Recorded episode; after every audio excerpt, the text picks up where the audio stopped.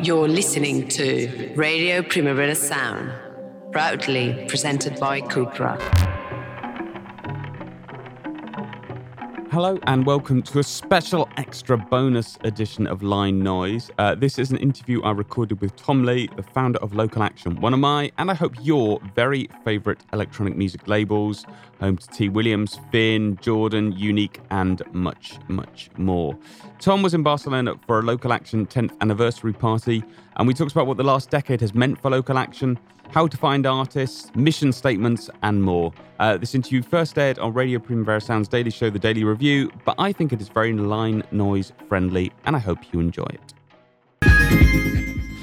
Two Shell with uh, pods, and as mentioned, they are playing Primavera Sound. And as also mentioned, we're here with Tom Lee from Local Action. Tom, how on earth are you doing? I'm good. I'm good. I'm glad to be back in Barcelona. It's been been a while actually. Because you were going to be playing in, in December. Yeah, yeah. So we originally had a showcase booked at Nitsa in December, and then um, Jordan got COVID, so that you know that put later that. Um, but yeah, we are playing the reschedule tonight. Tonight, it's a 10th anniversary party, even though my extensive research shows yes. that the label started in 2010. Yeah, well, we, we were originally going to do the whole 10th birthday stuff in 2020 um, which would have been a full decade of local action. And then there was some sort of global incident, um, some sort of catastrophic global incident in 2020. One of one of many in recent years that, um, yeah, that that caused us to delay everything. But it's it's it's nice. I'd rather do it now, where we can actually have shows and you know it not be this whole anxious process. Because uh, you've been doing a few shows, right? A few kind yes. of tenth anniversary parties. How have they been? Yeah, really, really good. Really affirming. Um, we started with Corsica Studios in London, which was a big blowout. That was the one that had kind of been postponed two years, and every time it got postponed, we'd add more people to the lineup.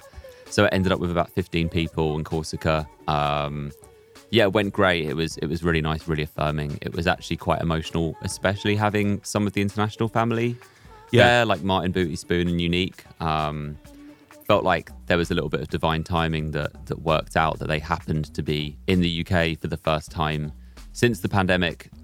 You know, aligning with our shows. That was great. And then we did um, show in Paris, first ever showcase done in Paris, which was really nice. Um, did another London one, and we are closing with Nitsa tonight. So that's Barcelona has a lot to uh, live up to. Yeah, you know, if it's not as good as, as London, then Barcelona's always great. I think. Though. I've I've been I I used to go to Barcelona pretty much every summer growing up. Um, so yeah, like this is the first time first time we've done like I guess an official party. We've we've thrown uh, off you know, I, I, I feel like I can't say that. You can say Sonar. Can, can I say Sonar in the Primavera office? Yeah, yeah, yeah, yeah, yeah. No, no we've problem. Done, we've, okay, yeah. we like sure Sonar. I've been to loads of Sonar. Yeah, I wasn't sure if that was a sort of Lord Voldemort situation there. No, we've done. when you got to offs, it's like, yeah, I think I know where you Yeah, yeah. We've done a couple of off Sonar parties in the fir- and in the past, but this will be this this this feels like the the biggest and most official thing we've done in Barcelona. So it feels like a fitting way to end the tour. So uh, the label started in 2010 apparently thinking you you were a journalist when you started it. Uh, yeah, I was working at Fact magazine. Um, so I was working at Fact. Um, that was kind of, I guess, how I loosely got into the music industry was through writing. I used to. Um, I went to university in Aberdeen, actually, which I think you'll you'll appreciate the nuance of as a uh, as yeah, a Scot yourself. interesting place to go. Yeah, I studied English, which makes it even more interesting, I guess. Um, yeah, so I, I, grew up in London. I grew up in Hackney. Um, but I didn't get into my university of choice. So I ended up going to Aberdeen, um, which was actually great. I mean, I don't know if it is the situation so much now because the main club that's orbited around Snafu has sadly closed. But when I went there, I'd been I'd been going out to like garage nights and D and B and like usual tried and tested UK music stuff. But there was a club called Snafu in Aberdeen. It's like a 300 cap like basement type thing, and they just used to book incredible artists from like the US and you know, I've seen like Theo Parrish there wow. and Derrick May and like Slam and Andrew Weatherall and all these kind of people that I was I'd never heard of them before Aberdeen. So that was like that that actually Aberdeen was like a real eureka moment in terms of like I guess the wider context of dance music. Um and that yeah, that was like huge for me actually. But anyway, so I, I I was in Aberdeen and I was writing for the student paper because the student paper had like a music section, but it was all like rock and indie. And I was buying a lot of like grime and dubstep records at the time because this was like 2005. Um, and I was like, hey, let me write about grime essentially. Um, and that happened, and then that led to me interning at Fact. And Fact is owned by the Vinyl Factory Group, who also own Phonica Records. So I was spending a lot of time in Phonica Records, buying records, just chatting to the staff, blah blah blah. This is we're fast forward a little bit. This is like 2008. Um, and they basically just said to me like, "You've got really good taste in music. We really get on." I was recommending them a lot of like grime and funky and UK based records. This is especially when UK funky was popping off. So Yeah. I was like buying a lot of those records at Uptown, which was a shop in Soho around the corner. And I was saying to Phonica, you should this stuff's really popping, you should be buying this. So I guess I was advising them on what funky records to buy for a while. And then they were just like, look, like why don't you just start a label with us, just kind of focused on the UK underground. Um, and yeah, that's that's the local action origin story. So was the idea for it to be a funky label, or it was like, definitely to it, uh, i think it was to represent i mean this was an interesting period where like uk funky is is coalescing and interacting with like wider us and european house music which obviously is kind of phonica's bread and butter so i think they wanted a, a label that represented like the rougher more underground uk side of house So, because the first uh, release was from T. Williams, Yeah, yeah. correct. Who's kind of, kind of funky, kind Yeah, of house. yeah, sort of yeah. like. I mean, he's obviously funky, but you, you know what no, I mean. No, I know, yeah. I know exactly what you mean. Like, I think he, he, and I I don't think I quite appreciated this until looking back. But he, he is the artist I think more than anyone um, from that period who, who I guess encapsulates those kind of um, international and cross-border interactions. Like, he was coming from a grime background. He'd grown up making grime. He was like pals with Johnny Cash and part of Black Ops and people like that. So he'd grown up in grime and garage, kind of fallen in love with like European and US house, was DJing that, was like a name on that circuit. And then UK Funky is happening and he sort of molds all of these influences together, which at that time were very much like the label's influences as well. So he's kind of like um I guess a perfect avatar for the uh what the label was kind of set up to release.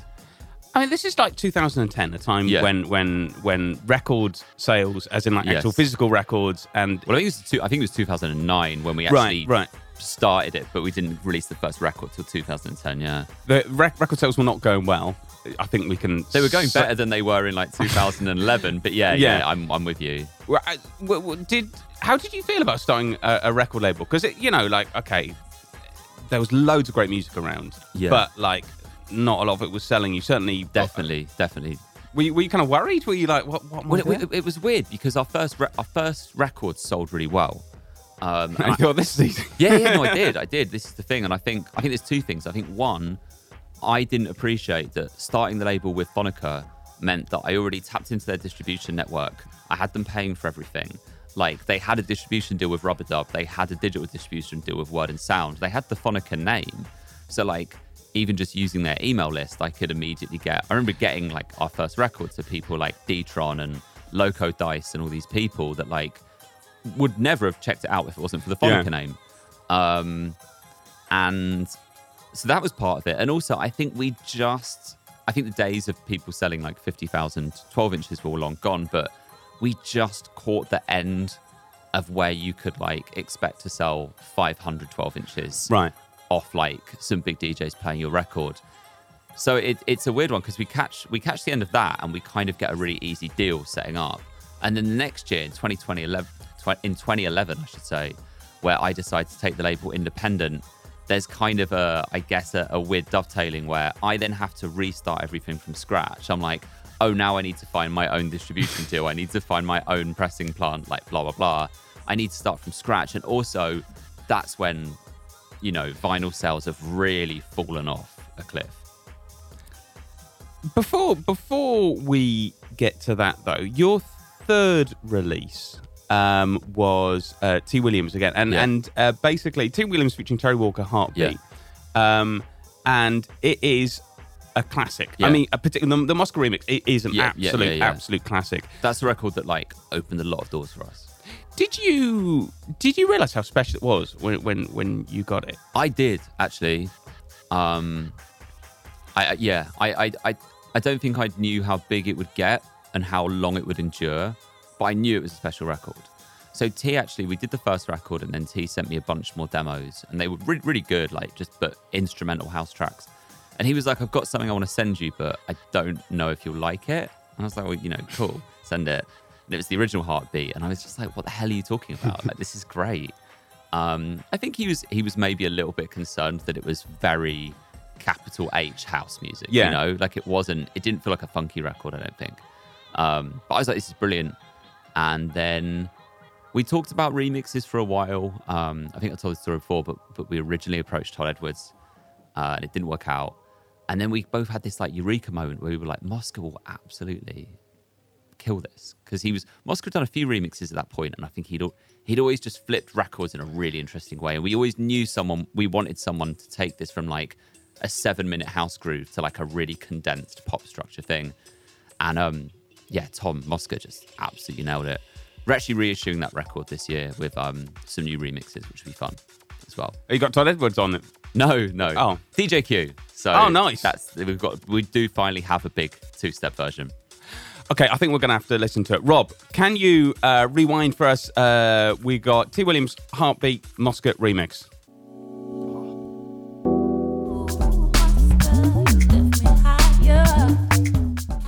All right, that uh, you surely know it. It's the Mosca remix of Heartbeat by T. Williams and Terry Walker, which is a classic on Local Action Records, the third release. Uh, and we're talking to T- uh, Tom me, from from Local Action. I was out. I was out relatively late last Ah. night, which is uh, yeah, I went for dinner last night as well. Actually, so we, we were talking like just just briefly off mic about about UK Funky because this is like the, the label kind of came out came out from it. I mean, definitely. for anyone who doesn't know, like what what exactly was is UK Funky? How long have you got? I mean, it's it's how long have you got? yeah, yeah. It's I, I, well, I get the impression it's something that's quite dear to both of our hearts, but I guess it's um, I guess it is a a particular strand, or I guess I guess a particular period of of UK underground house music in the late two thousands. Um, I guess its critical and, and and like commercial peak is like 2008 to 2010 11 um and it's kind of been going on since. Like i think this is we were talking a little bit off air but i think a sad thing about this is like um you know i mean what we're going back like almost 15 years here. Um but there's been people making uk funky really you know really good uk funky since and kind of even if not calling it uk funky like really rough and tough uk underground house in that spirit.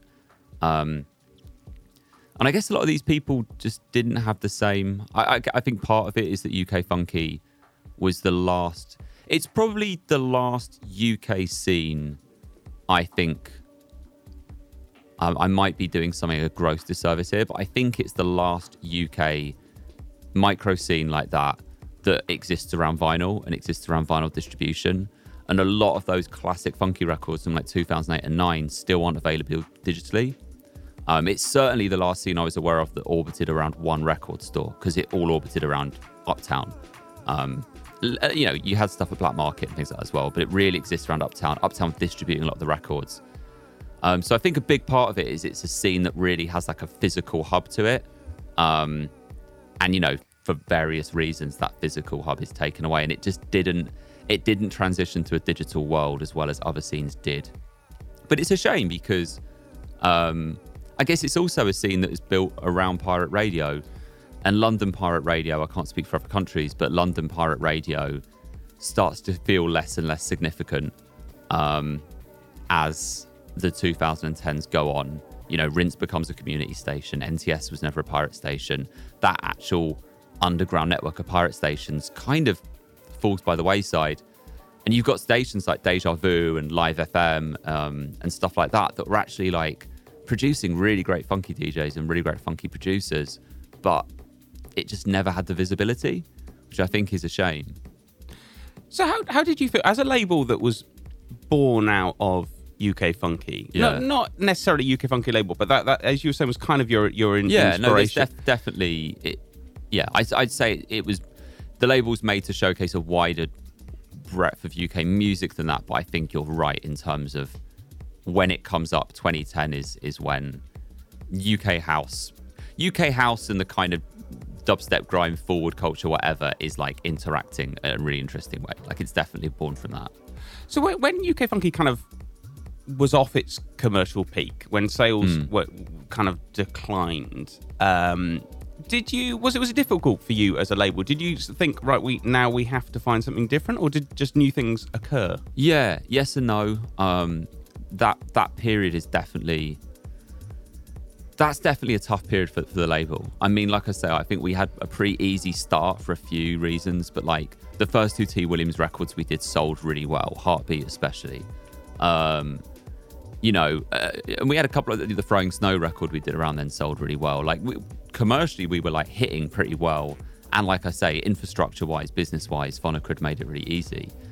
Um, and then two years in, I kind of take the label independent. I have to relearn everything. That's one thing. But then also, I think T, T Williams signed to PMR, which was totally done without blessing. you know, it made total sense for him, but we'd lost our, you know, the main artery of the label, really. Um, and at the same time, I think UK club, whatever you want to call it, grime dubstep forward, UK house culture, that whole melting pot is moving in a direction that I wasn't super into. Like it had started, it had all started to go very down like the sort of Route 94 style of house, which Was this when people started talking about deep tech?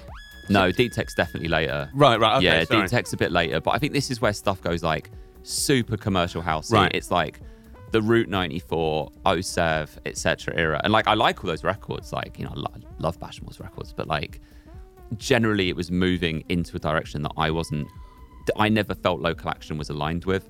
I feel like when the label first starts, there's a very natural connection and a very natural pipeline between us making records and then being paid played in UK clubs. And I felt like that fell by the wayside a little bit. Um, so definitely like 2012 to let's say 2014, I felt like we were, um, I guess stylistically treading water a little bit and trying to figure out where we fit.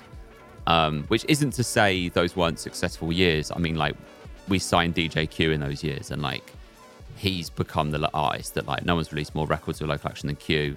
Brandy and Coke is still one of our best and most successful and most enduring records. So we had hits in that period, but it was definitely a period where like stylistically, I think we were still trying to find our feet and trying to figure out, yeah, just trying to figure out where the label fitted in terms of club culture.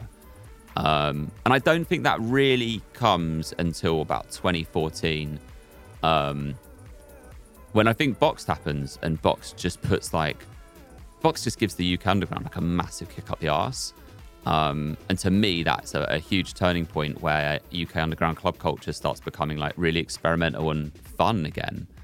Um, not just Box, but other nights like Chow Down in Manchester, for instance, who I think are a really unsung Manchester night. You know, Finn and Anz used to be residents there. They would book people like Paris Mitchell, DJ Rashad, Uniiqu3. And we're talking like 2014 here.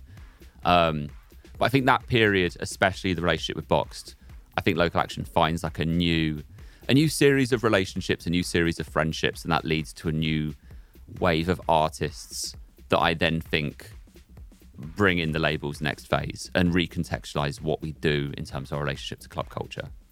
I think your relationship to club culture is a really interesting thing because um, for, I, I- was sort of trying to think of how to describe what local action does. Yeah. And I don't think you can really describe it along uh, lines of musical uh, genre. No, I agree.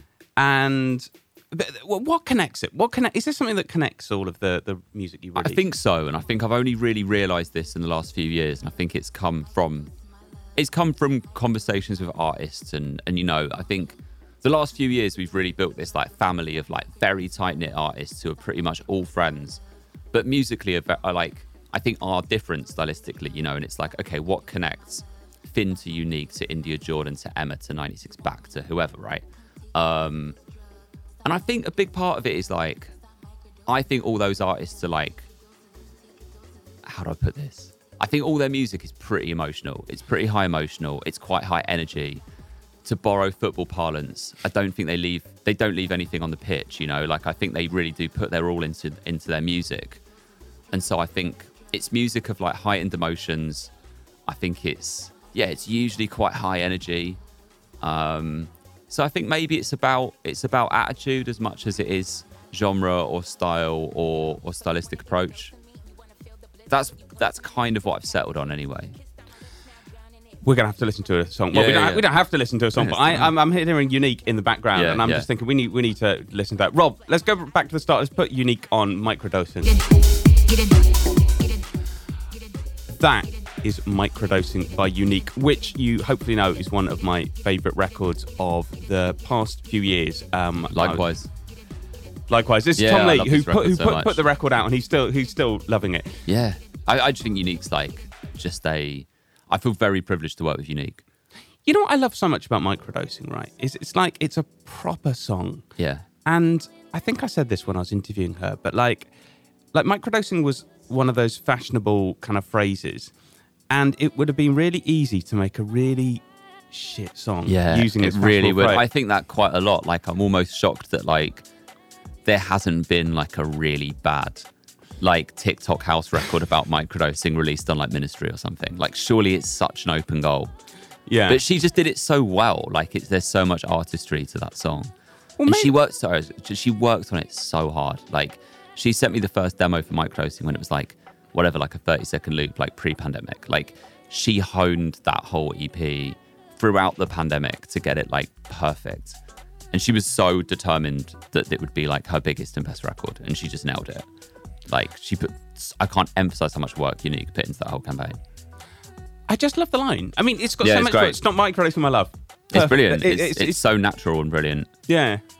So we, we were talking briefly uh, off mic about Finn, who Yeah. who um, who's got to be real a Yes. sub label, brother label. I think we call it a sibling label. Sibling- yeah. At this point, Um, brother and sister label feels quite feels quite gendered and, and feels quite archaic at this point. I think. Yeah, Like, and yeah. I don't want to downplay it as a as a sub label. And it is run.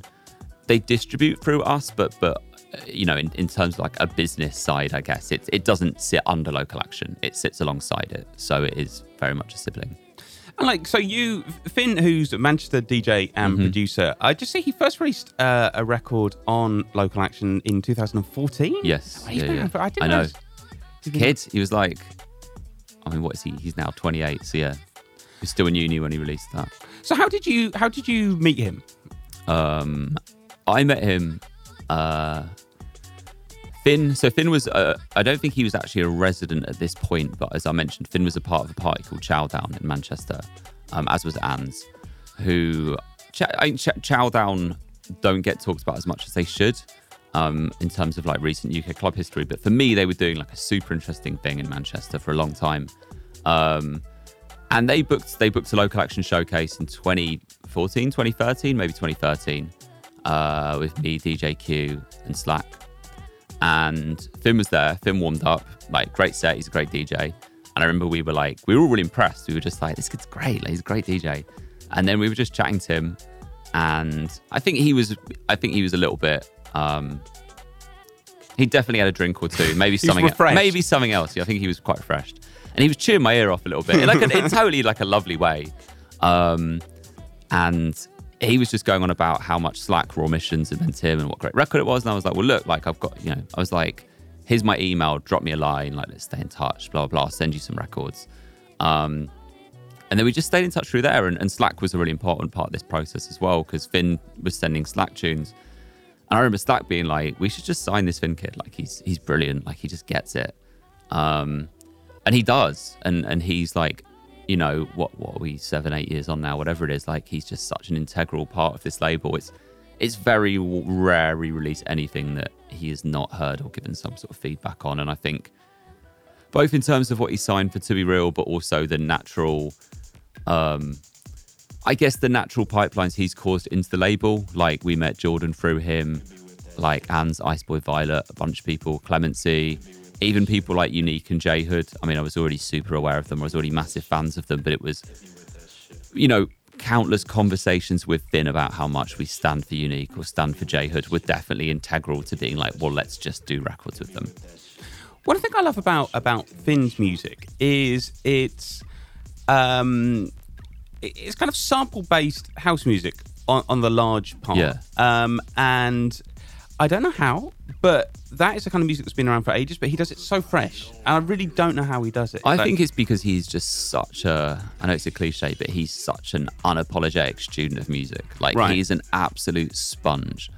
Like, and I don't DJ a lot now. Like I'm DJing tonight, but I, I don't DJ a huge amount. But when I was DJing a lot and naturally playing a lot of shows with Finn, I just remember like every third tune he'd play, I'd be like, I feel bad, but I'm just gonna have to steal this for my own sets. Like he is just, and you know, he was like 21 at that point, and he's just such a scholar of everything from speed garage to ghetto tech to footwork to you know kwaito to whatever. His just knowledge is insane, and he's this total sponge for music. And I think he's also someone that like gravitates to certain characteristics in music that I think are really enduring. I think he gravitates towards like honesty in music. He gravitates towards like yeah, just I think honesty is a big one actually. Honesty and emotion, and I think I think when you have that attitude and that is what you seek for in music, that's just naturally going to come through your own music. Should we listen to a Finn song? Please. This this this, this song, um, sometimes going gets a little bit tough. Is such a tune. If you if you if you don't feel good after hearing the tune, I don't Yeah, know. I literally yeah. don't know what what I can do for you. Yeah, it's a sad song though. I think it's in. A, it, I think it's in a. I think I think it's it's got that perfect. I think Finn does bittersweet very well. I was gonna say cathartic as yeah, well. I think it's, like, cathartic. yeah, I agree with that. Things do get tough, but like you know, it'll be all right because at the end of the day, you can have a dance, and that that's sort of the, the Yeah, this is a big record for us in a way. This is a big record for me personally because it's a record as well that reminds me to not. I think reminds me to not overthink stuff too much when you have great records signed, because Finn is, uh, you know, it's very easy, especially you know, 10, 11, 12 years into this label. Like we we've done big campaigns, we've done Billboard charting campaigns. We know how to build big teams around record and really meticulously space out campaigns for maximum exposure and all this stuff. And when it came to sometimes going get so tough, I remember being like to Finn, like, we have to have a proper go at this record. Like, it could be massive. Yeah. And Finn was like, no, we're releasing it in two weeks' time and we're just going to throw it out there and see if it sinks or swims. And we argued, not argued, we debated this a little bit. And Finn was just adamant. He was like, I don't want to do this. I don't want to have a big campaign about this record. I think it's really special, but we are just going to put it out there. We're going to put it out there with no lead time, two weeks, and let's see what happens. And I was like, okay. and then it just flew. It just flew and flew and flew.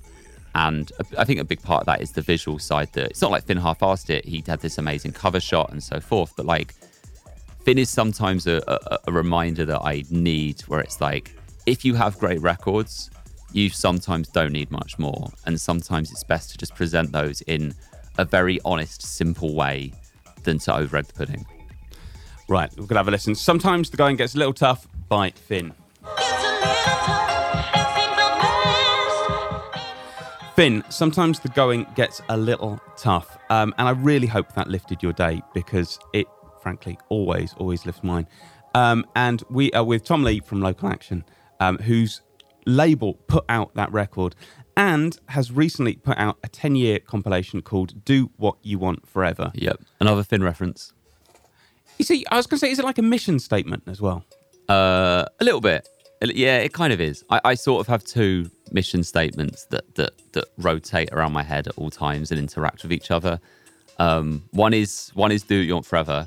I actually have both tattooed on my legs. Oh, nice. Um, I one is do what you want forever, which I think is a, a reminder to do just that. Like I think, especially working music, I'm sure you have this as well. Like I think it's very easy. It, I think working in a creative field, working for yourself, comes with a lot of like natural existentialism, um, a lot of natural anxiety, a lot of like, what am I actually contributing to the world? Um, and I think Do What You Want Forever is a good reminder that if you are doing what you want, you are succeeding in some way. Um, and as long as that is what drives you, like, don't stop. Um, and then the other motto is a is a quite silly one, I guess, but it's the days are just packed, which is the name of a Calvin and Hobbes book, which I used to read religiously as a kid. Um, and it comes from a comic strip where Calvin and Hobbes are it, it's summer holidays, so Calvin's off school, and um, they're sitting in their treehouse all day waiting for Susie, the the neighbour who they torment regularly, to pass by so they can throw a water balloon at her. And Hobbes is like, well, what happens if Susie doesn't walk by? And Calvin's like, well, we just sit in the tree all day. And Hobbes goes, and the days are just packed. and that's almost like a gentle reminder that, like, what I'm doing ultimately doesn't matter too much, and it's it's something that I think grounds me. And yeah, I think together those two phrases like it's a reminder of why I do this, but also a reminder to not take myself too seriously and be aware that what I'm doing is ultimately like a very niche indulgence. So, for the, the compilation album, how did you choose the tracks? I tried to be really objective, and it was t- it was tough because there's a lot of. I mean, we've released 12 years of music. There's a lot of music I love, um, and you know, even some of our best selling records on on this compilation. Um, but I tried to be I tried to be very objective about, I think, where local action sits and what local action primarily succeeds at doing, and that is dance records. Um, so I tried to, I didn't want, I always set a limit of 15 tracks. I didn't want it to be a sprawling double disc, quadruple vinyl thing. I hate that as a format. Um, and I, I, yeah, I set hard limit of 15 tracks, and I was like, okay, we have to be objective here this is going to be a collection of our most successful dance records.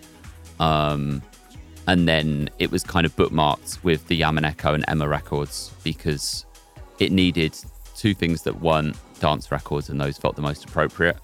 Um, there's a lot I wanted to include that ultimately I just that just didn't make the cut, and I'm I feel quite guilty about that. But yeah, I had to be quite objective about it, really. Because I want to ask, do you have and this is a horrible horrible question but yeah. I'm, going, I'm going for it. Do you have like a favorite record you released? And i'm not saying best. I'm not saying but like but one that you kind of like for, i don't know for the time or for what it represented i definitely or... have i definitely have those. I also have personal favorites that fell under the radar a little bit. And that's not included on this compilation but uh, you know I, I have some real personal favorites that i wish had done commercially better than they had but i'm still very very proud of but I think Pro Leagues it's playing. I, I think if I was to boil down, not my favorite record necessarily, but I think the record that encapsulates local action and what we are trying to do with dance music and with records is for you, India Jordan. Because because why why does it encapsulate it? I mean, it's amazing tune. It's amazing yeah, tune. I think the whole EP as well. I think I think the tune musically is everything I want from club music. Um, it, you know, it's full of emotion. It's really well crafted, but it's not too overblown. I think it's so honest. I think it is just a very pure presentation of Jordan as an artist and where they were at that moment, right down to the cover art. Um, it has that visual side, which I love, and I think, I think something we've done really well over the years, and something I'm proud of, is using cover art to give add another dimension of the music but really have it be artist focused, which I, I think traditionally electronic music hasn't done well over the years. And I think we've really tried to change that with stuff like Finn, Finn Records, Anna Records, Emma, Jordan, people like that. We really put the artist and their personality at the front and center. But then I think also in terms of the context, for you is is one of the most successful records we've ever done. Critically, you could argue it is the most acclaimed record we've ever had.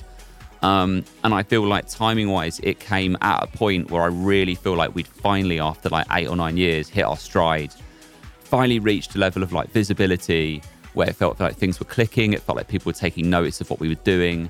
Felt like people were taking what we were doing the way we wanted them to. And so for you, for you getting as big as it did was kind of like a victory for the whole catalogue. Um, so yeah, I, for me, it, it, it's there's a lot of records, but I actually like would pick this one in a second. I think this encapsulates everything I want from the label. It's interesting. So, w- would you encourage your artists to, to to do things like interesting covers and to have kind of stories behind their work?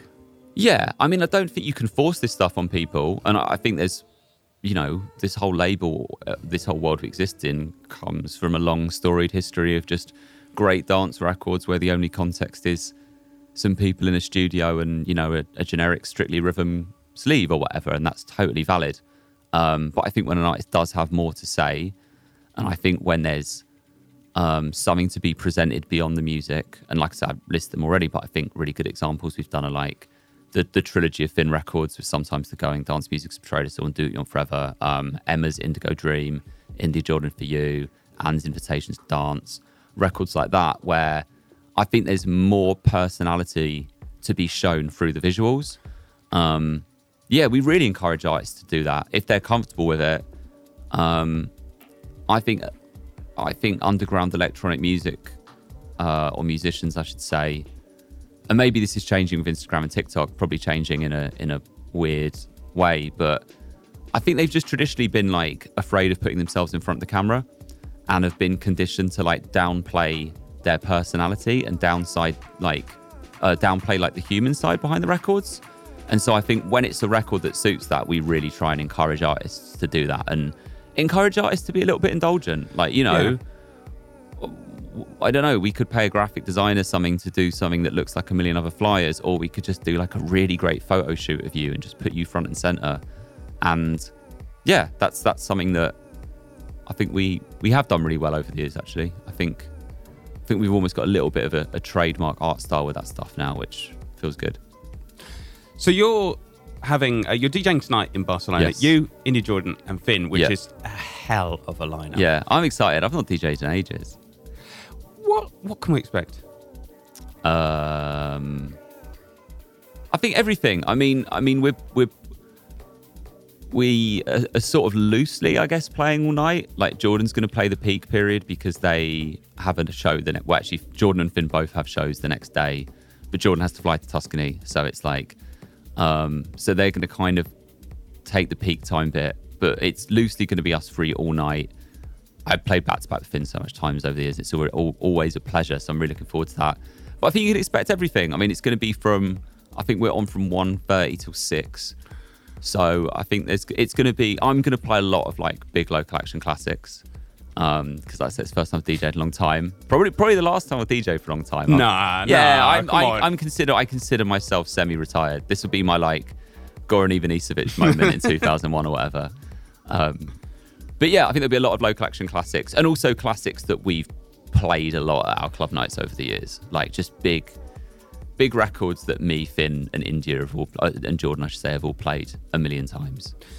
And looking forward to the festival, which is in the Primavera Sound Festival, which is in a month. Yeah. Uh, you're going to be over because you manage Jordan. Yes. Um, and Jordan is playing. Oh, what? I, Uh, I, oh, want I to. know. I want to say they're on the Thursday. I've got. Do you, no, the Friday. The Friday. The I Friday. think they're on the Friday. Uh, uh, I, I, I think them and Anz are both on on the Friday. oh man, Yeah. that's going to be good. Um, And then Mum Dance is on on the Saturday, I believe. Uh, yeah, late edition. yeah, late, edition has released on the label before. Um, long term, sort of extended family member. Um, so yeah, that'd be really nice.